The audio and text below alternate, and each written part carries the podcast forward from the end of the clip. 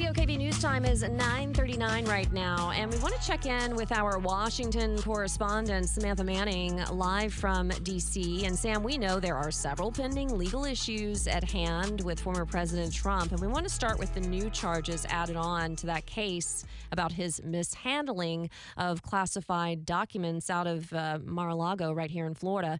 So that now brings the total federal charges against the former president to 40. So, what can you tell us about the new filing?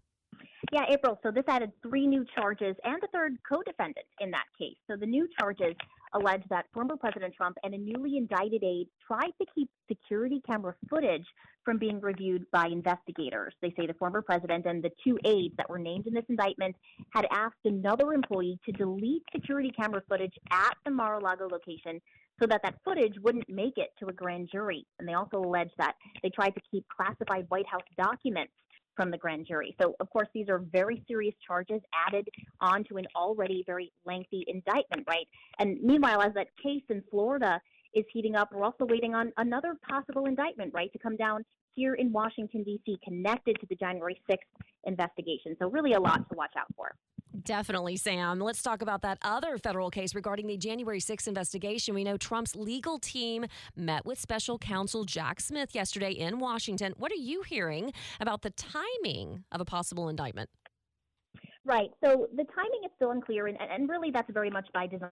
These grand jury proceedings are meant to be kept quiet. But we do know that DC grand juries generally meet on Tuesdays and Thursdays. So yesterday, for example, was a big day we were watching for. No indictment was handed down. So it is possible that Tuesday could be another big day. Now, of course, there's no guarantees. We don't know if, if perhaps they are making an exception to the schedule in this case. But generally speaking, we are looking out for Tuesdays and Thursdays. And we do expect maybe next week could be a, a possible time when we learn about whether this indictment could be handed down. All right, we'll have all eyes on that. And if he is indicted for a third time this year, what impact, if any, could this have on his ability to run, of course, in 2024.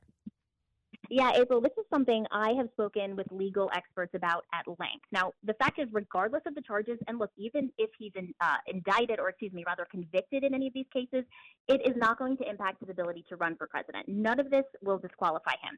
Now, of course, when it comes to public opinion and the timing of potential trials, that's a very different story.